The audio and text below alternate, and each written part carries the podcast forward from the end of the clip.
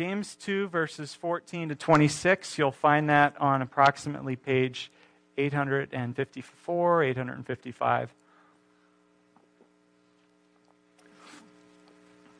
In 1994, Kevin Carter, who's a photojournalist, won the Pulitzer Prize for feature photography. And his, his winning photo was a, was a heart-rending photo that was taken during the Sudanese famine in the 90s. It was of an emaciated child crawling toward a famine relief center under the hard stare of a watching vulture. And that image drew international attention to the horrors of, of the famine in Sudan in the 90s and also to Kevin Carter's career. And so people started asking Carter the question what happened to the poor child that you photographed? Did you do anything to help the dying child? And Carter painfully admitted that after taking nearly 20 minutes to frame the shot, he had simply walked away. Now, I don't want to be too quick to judge him based on that limited information. Perhaps the immense suffering that he witnessed in Sudan made him completely numb and overwhelmed. Perhaps there were more starving children than he could possibly help. Yet, this situation, from the little we know of it, very much pictures what James is getting at in today's passage. As James points his finger at those who claim to believe in Jesus, and he says, Don't tell me what you believe. Don't tell me about the problems in the world and how Jesus is the answer. Tell me what you're doing about it. Because faith without deeds is dead. James isn't writing here as a theologian. He's, he's not debating abstract theology. No, James is writing as a pastor.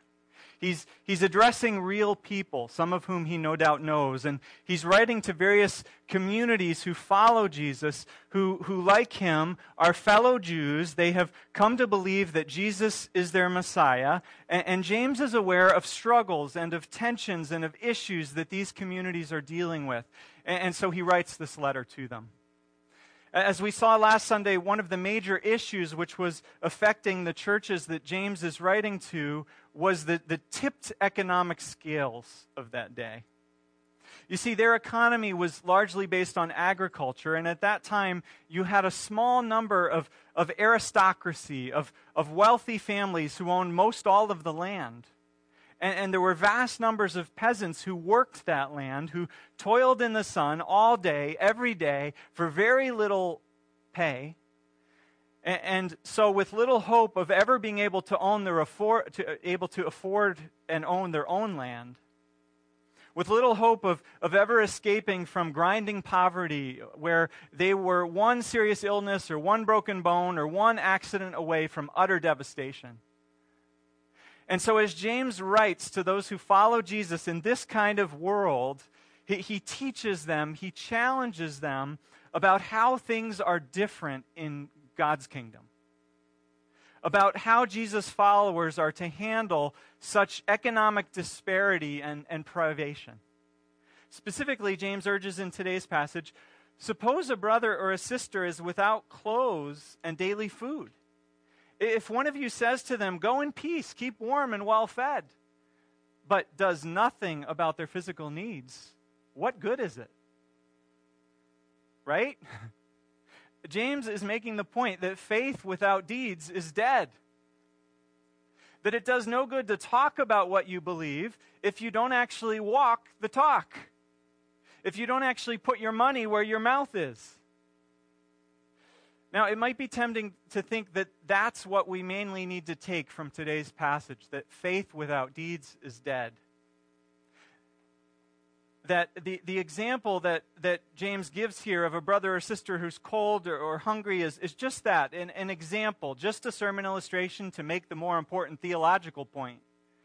But if you read the book of James, you quickly realize this isn't just a random illustration as we saw last Sunday, James addresses again and again the topic of poverty and riches in his book because this was a huge issue in James' day. And so, how we treat those we, we see in need is exactly the point that James is making here when he talks about faith without deeds being dead.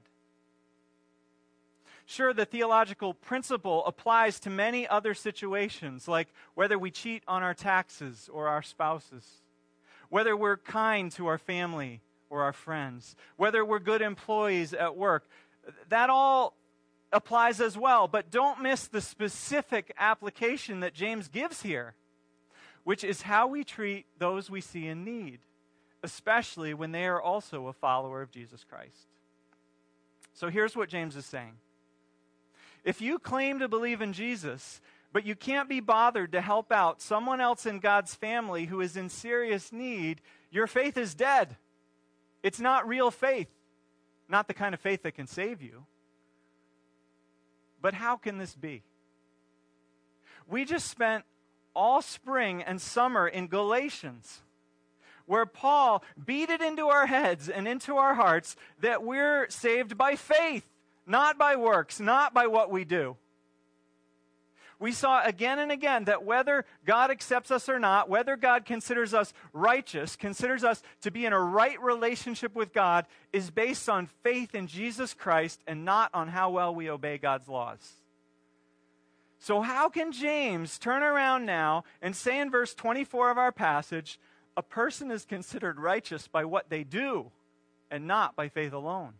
Is this a contradiction? I mean, listen to the contrast, you doubters, between James and Paul. Paul, Galatians 2:16, we are justified, counted as righteous by faith in Christ Jesus and not by the works of the law, because by the works of the law no one will be justified. And then James chapter 2:24, a person is considered righteous by what they do, not by faith alone.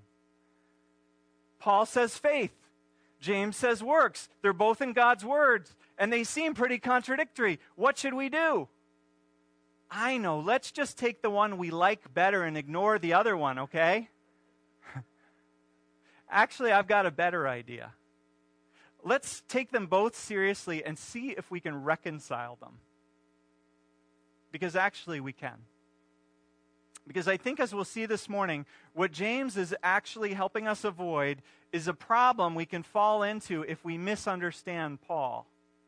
And so we need James. We need James to, to help us uh, not distort what Paul is saying. And, and that's why I thought it would be good for us to have a good dose of James this summer after spending a few months looking at Paul in Galatians. Now, the reason I don't think there's a contradiction between James and Paul is because James is addressing a very different situation and a very different challenge than the one Paul was addressing in Galatians. Paul was addressing religiously elitist, judgmental Christians.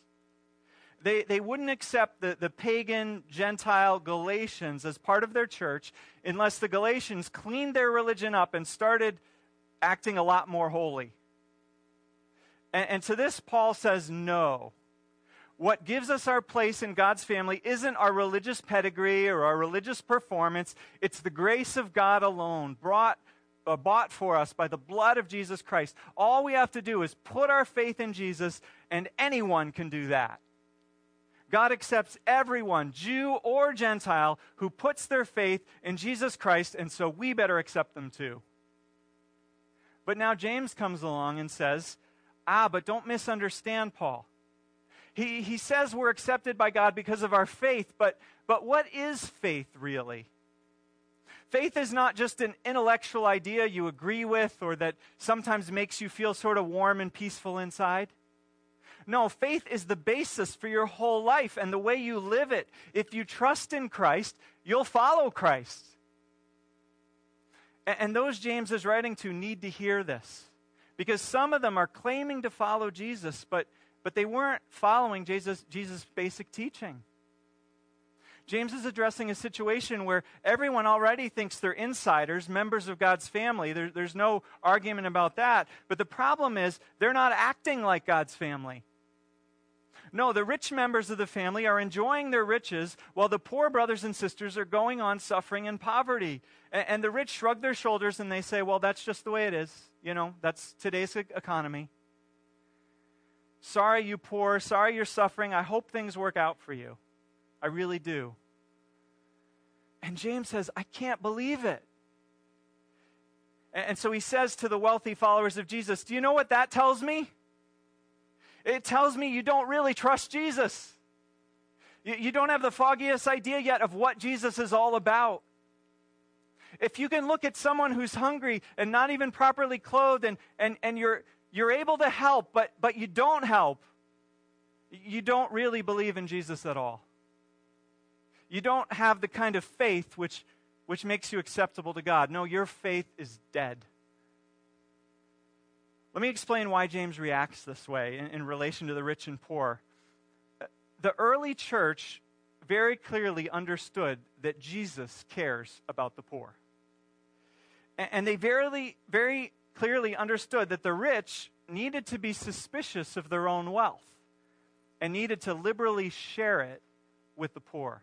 After all, Jesus, their Lord, had said, Blessed are the poor, and warned, Woe to the rich. And their Lord had said in Luke 12, Do not be afraid, my little flock, for your Father has been pleased to give you the kingdom. Sell your possessions and give to the poor. All you have to do is, is study the early church, and you quickly realize that this was Christianity 101. This was a key part of what it meant to follow Jesus. And so, for example, Chrysostom, one of the great preachers of the early church, once said in a sermon not to share one's wealth with the poor is to steal from them and to take away their livelihood. It is not our own goods which we hold, but theirs. And Cyprian, another early Christian leader, wrote a, a, manual of, of what should be taught to new Christians who are learning to follow Jesus. And he writes in this discipleship manual break your bread to the hungry and bring the homeless poor into your house. If you see the naked, clothe him. Discipleship 101. And this is how the early Christians lived. This is why they got the notice of their pagan neighbors. Because the Greeks, the Romans of that time, had very little interest in helping those in need. But, but the Christians lived differently. They, they cared for each other. They reached out generously to their neighbors. When a plague struck a town and everyone fled, even the doctors, it was the Christians who stayed and nursed the sick some of them dying themselves in the process. When a famine struck, it was the Christians who, who shared their food. It was the Christians who visited the prisoners and who took in the orphans because they understood that this is what it means to follow Jesus. And because they lived this way, they were utterly different and attractive to their neighbors, and, and people were lining up to join them and to get to know this Jesus who had taught them to live this way. This is why James says very simply in chapter 1, verse 27, we've looked at before religion that God our Father accepts as pure and faultless is this to look after orphans and widows in their distress, and to keep oneself from being polluted by the world. This kind of action, this kind of lifestyle was routinely taught in the early church because it's what Jesus taught. And so James says, for you to ignore this means you don't really believe in Jesus. Now, now, this may come as a shock because, unfortunately, caring for the poor is no longer normal in evangelical churches. Because, to be quite honest, we're not reading our whole Bibles.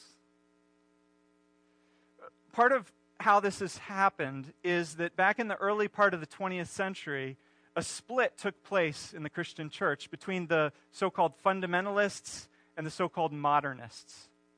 The modernist Christians, the, the liberal Christians, became less interested in spiritual salvation, and they came to focus predominantly on physical salvation, political salvation, bringing peace to the world, caring for the poor, working for justice.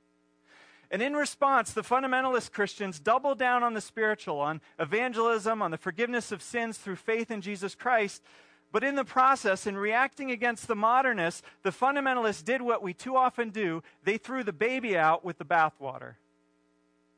They focused on preaching about salvation and saving souls, and they criticized the liberals for just focusing on physical needs. And so they, the conservatives stopped caring about physical needs themselves because that was too liberal. And so, sadly and tragically, the fundamentalists of the early 1900s handed down to evangelicals who came after them a Christianity which had all the right doctrine, but which in practice, James and Jesus probably would not recognize as fully Christian. And in the past few decades, the church has been trying to recover the fullness of what it means to be a follower of Jesus. Because in the Bible, you care about the poor. Because God cares about the poor. And so it's what his people do. It's one of the most basic ways that you live out your faith in the Bible. It's as basic as going to church. You care about those in need. That's what it means to be a Christian. And yet, even back in James's day, evidently, there was a temptation to cut corners here and to overlook those in need.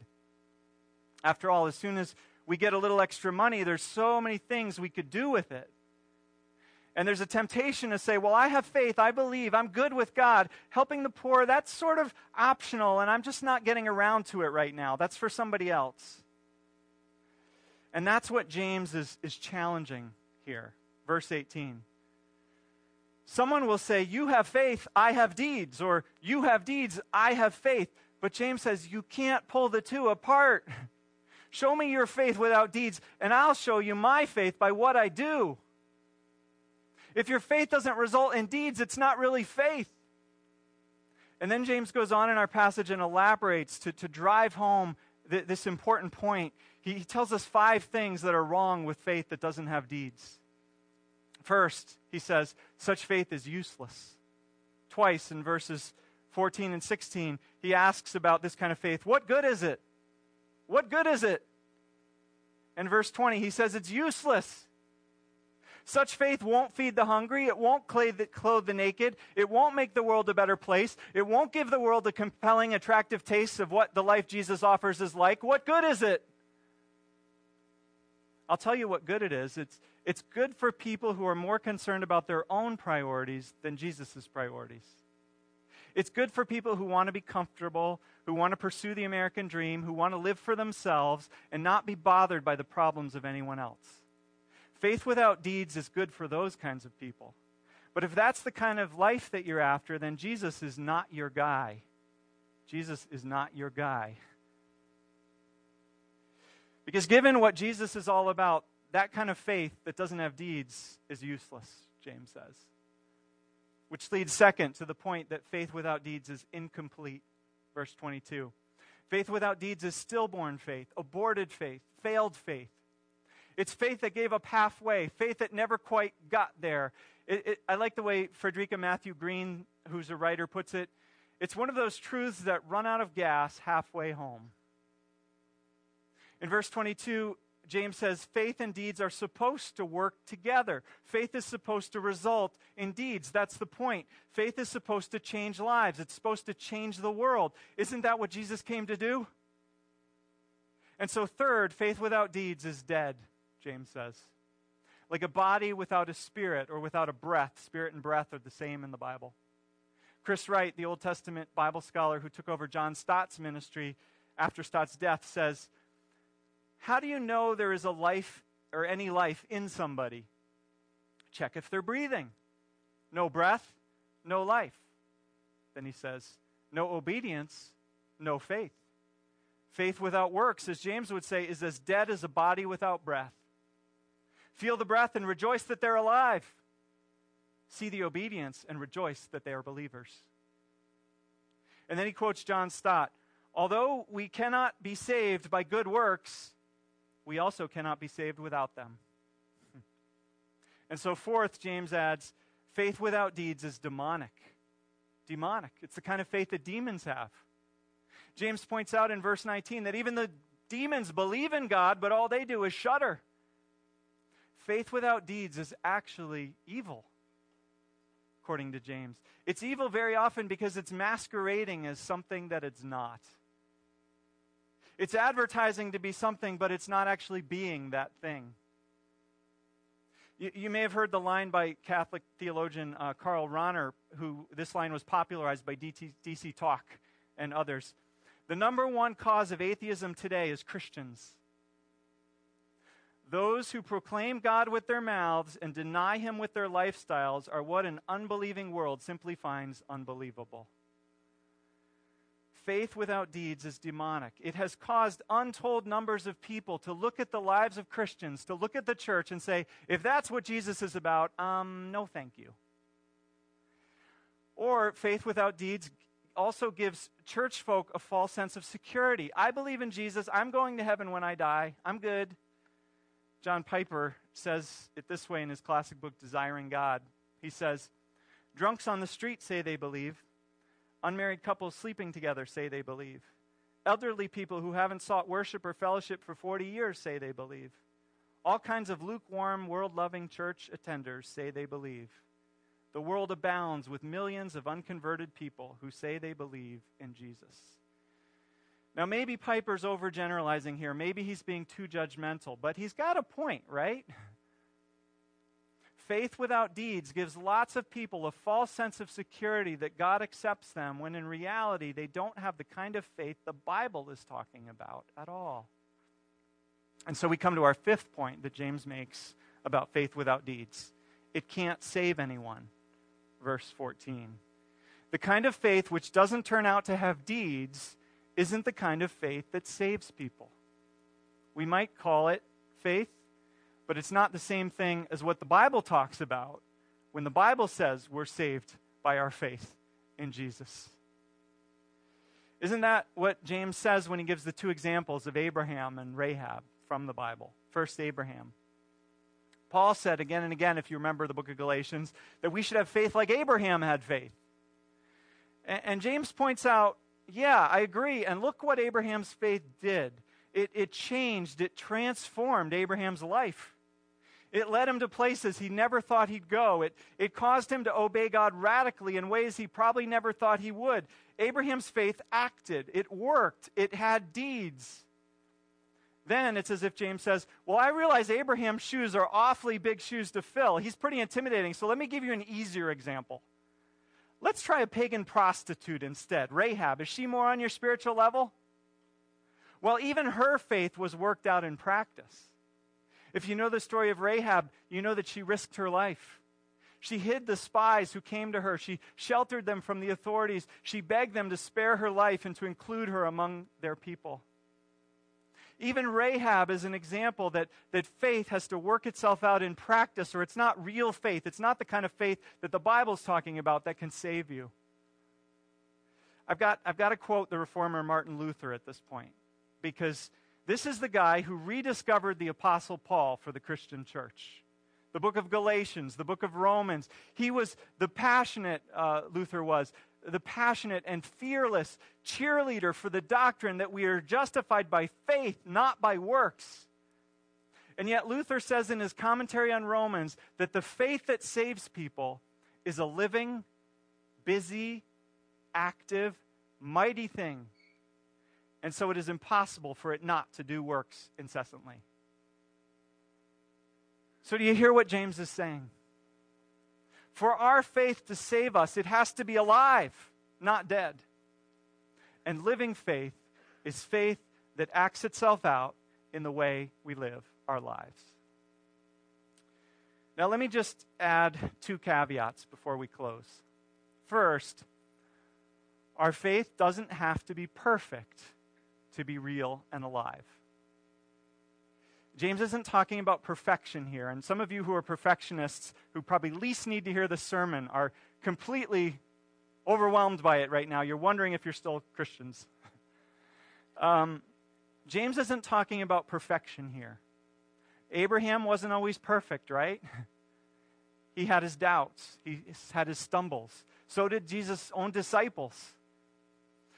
But James is talking about a faith that is alive, that is growing, that's acting itself out, that's growing in obedience, and specifically a faith that expresses itself in helping those in need, right?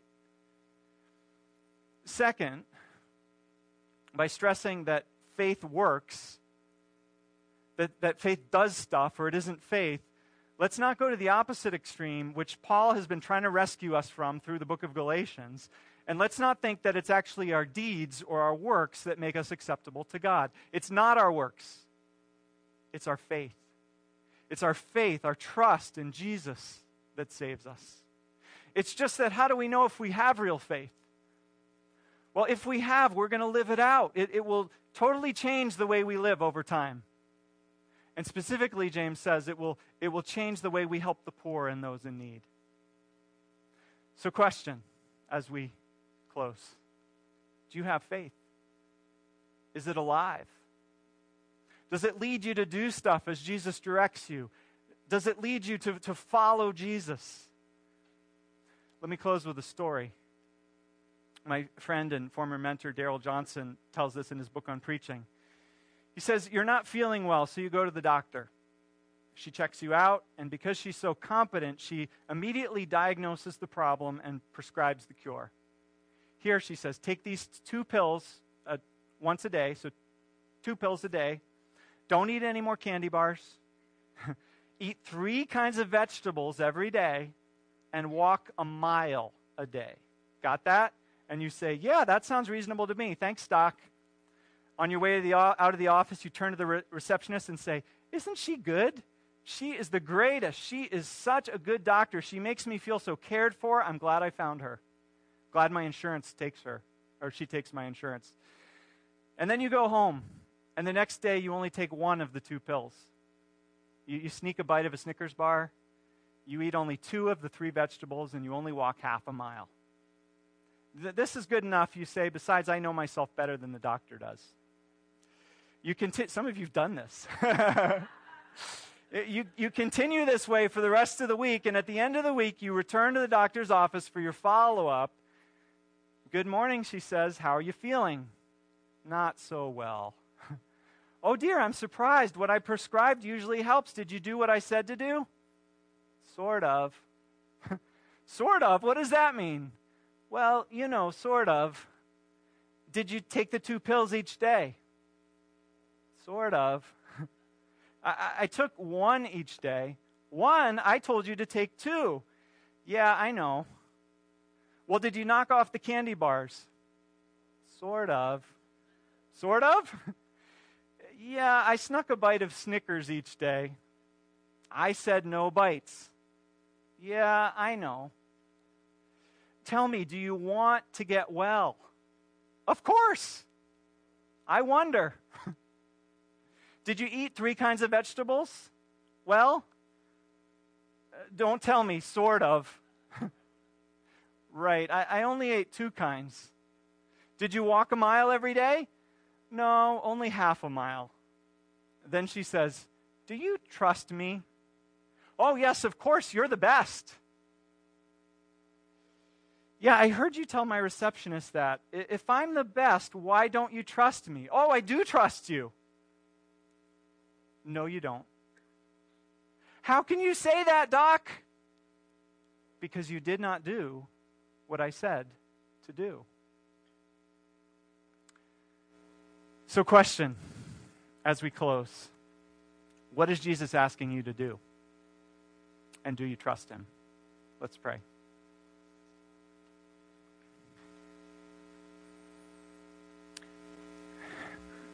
God, thank you for James. Thank you for inspiring him by your Holy Spirit to write these words to some early Christians who struggled with the same thing that we struggle with. Thank you that this word was preserved down through the ages as God's word to us and that it still speaks to us today. God, you you say in your word that faith comes from hearing and hearing comes from the word of God. And I pray that even this morning as we hear your word that it would create and awaken faith in our hearts, real faith, living faith, and that that faith would change everything about our lives so that we as a community of people look a lot more like Jesus. Thank you for accepting us the way we are. Thank you for loving us so much that you're not going to let us stay that way. Amen.